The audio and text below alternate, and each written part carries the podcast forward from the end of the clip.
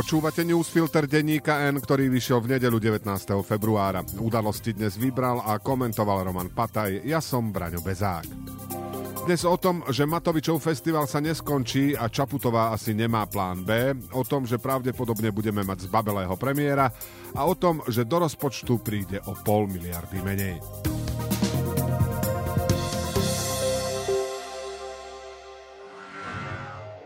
Môžu byť obľúbené modely Hyundai ešte výhodnejšie? Áno, so špeciálnou edíciou Play.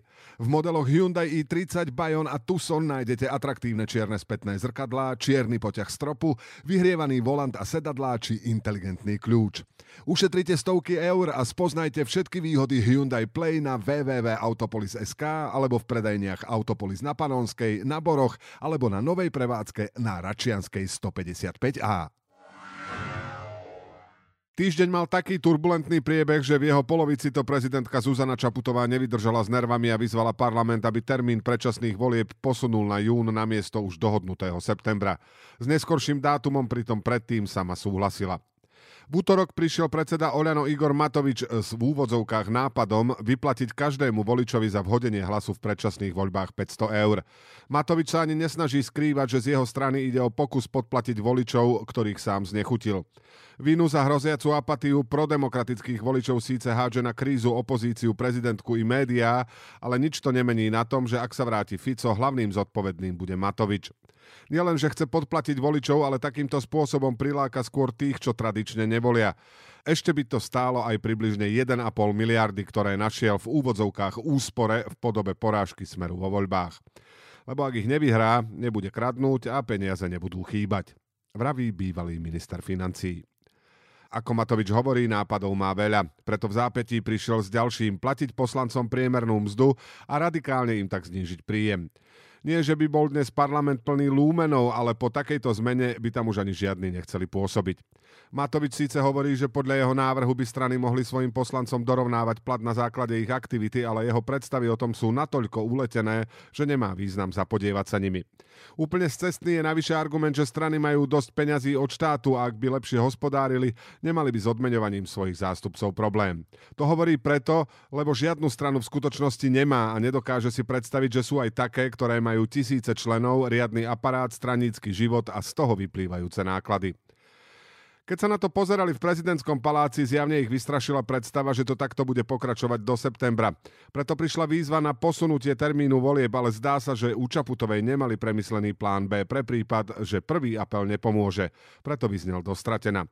Kľúčový je totiž postoj SAS, ale jej predseda Richard Sulík vyhlásil, že na september dal slovo a hodlá ho dodržať, hoci by bol za júnový termín. Ponúka však riešenie. Má ním byť vymenovanie úradníckej vlády. V tej chvíli by sa prestal cítiť viazaný dohodou a zahlasoval by za jún. V podobnom duchu sa vyjadril aj Matovič.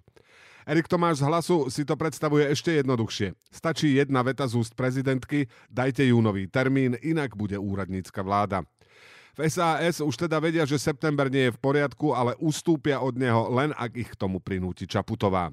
Ak to neurobí, necháme toho v úvodzovkách Šaša Matoviča, nech sa ďalej strápňuje, lebo aj tak vieme, že za jeho návrhy parlament nebude hlasovať. Takéto uvažovanie má vážne chyby. Keby aj prezidentka vymenovala úradnícku vládu rovno zajtra, parlament sa už tak otrhol z reťaze, že by z Čaputovej úradníkov a z nej osobne urobil rovnakých štatistov, akého urobil z Eduarda Hegera.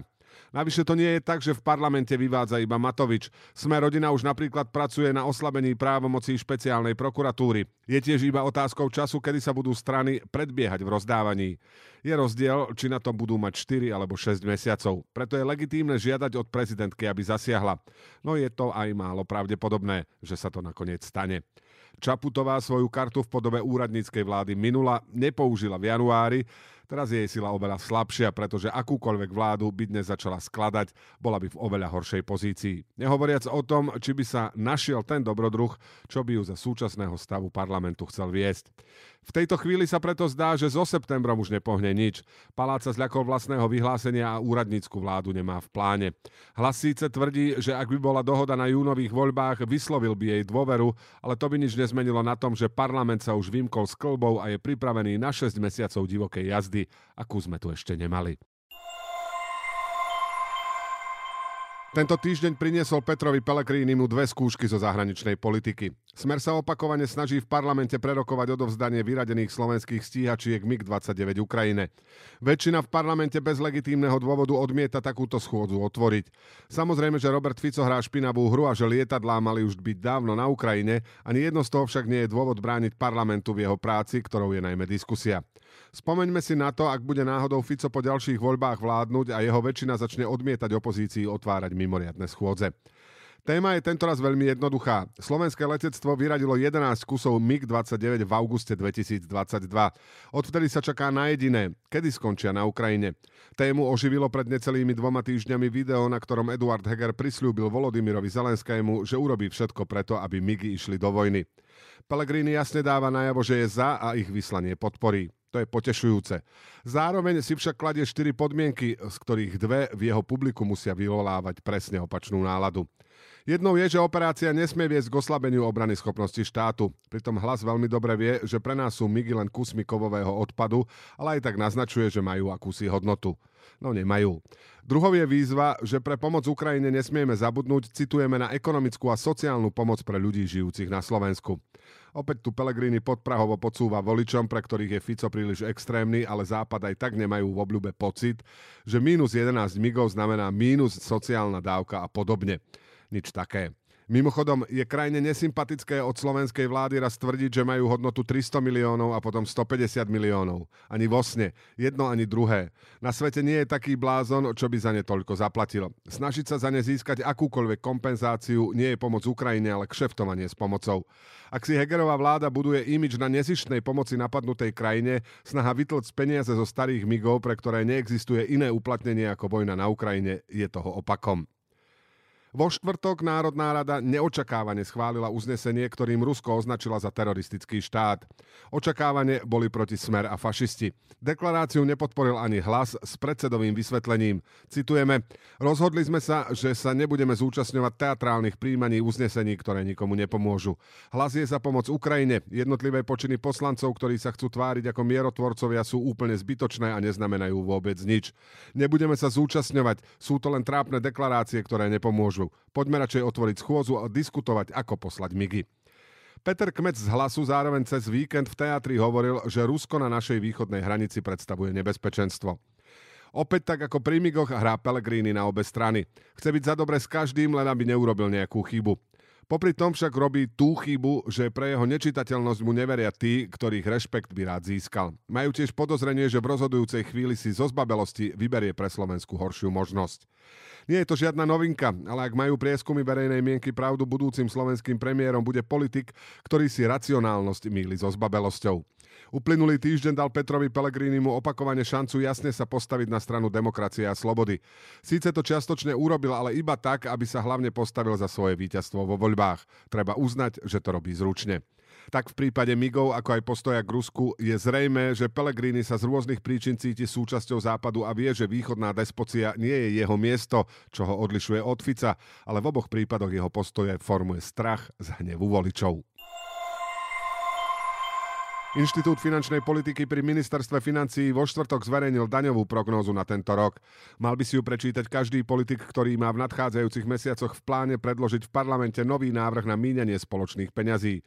Štát ich totiž na daniach získa o pol miliardy menej, ako vláda počítala pri príprave tohto ročného rozpočtu. Aj ten sa mal skončiť rekordným deficitom 6,4% HDP.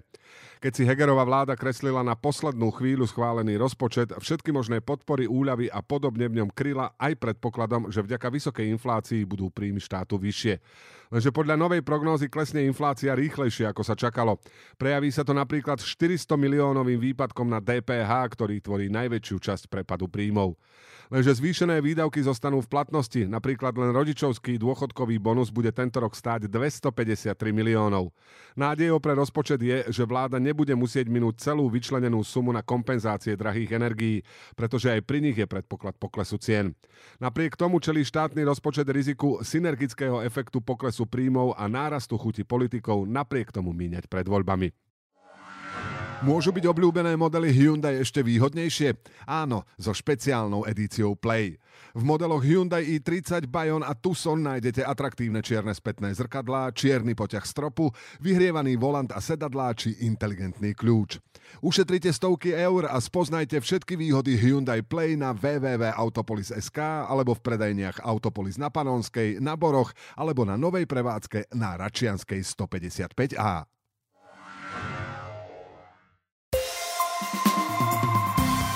A teraz ešte správy jednou vetou. Eduardovi Hegerovi a Richardovi Sulíkovi najviac klesá dôvera u voličov. Bývalý premiér Mikuláš Zurinda, ktorý sa pokúša o politický comeback, neboduje ani po ohlásení modrej koalície. Voliči ho vnímajú podobne nedôveryhodne ako Igora Matoviča. Slovensko zažíva epidémiu tínedžeriek s ťažkou depresiou, s myšlienkami na samovraždu a so seba poškodzovaním, hovoria detskí psychiatri. Spolu s košickým županom Rastislavom Trnkom NAKA zadržala ďalších 6 osôb. Okrem dodávateľa predražených teplomerov pre kraj Richarda Redaja sú medzi nimi mestská a krajská poslankyňa Zuzana Slivenská, riaditeľ správy ciest Košického kraja Anton Trišč či konateľ a spolumajiteľ firmy Tempus Trans Martin Sojka.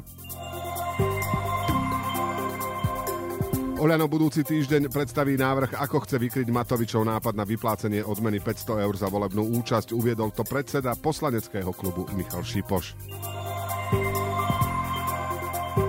Hlas priznáva, že obnovenie suverenity a územnej celistvosti Ukrajiny je v záujme Slovenska. Poslanec hlasu Peter Kmec v teatri povedal, že by bolo nebezpečné, ak by sa Rusko dostalo až na hranice Slovenska. Prvé zakúpené americké stíhačky by mohli prísť na Slovensko v prvom kvartáli budúceho roka, povedal minister obrany Jaroslav Naď. Na juhu Slovenska v sobotu na niektorých miestach došlo k prekonaniu teplotných rekordov pre tento deň. Teploty tam vystúpili na 14 až 16 stupňov, mimoriadne teplo je aj v ďalších krajinách Strednej Európy. Na maďarsko-rakúskom pohraničí hlásili 19 stupňov. Udalosti do dnešného newsfiltra vybral a komentoval Roman Pataj. Do počutia zajtra.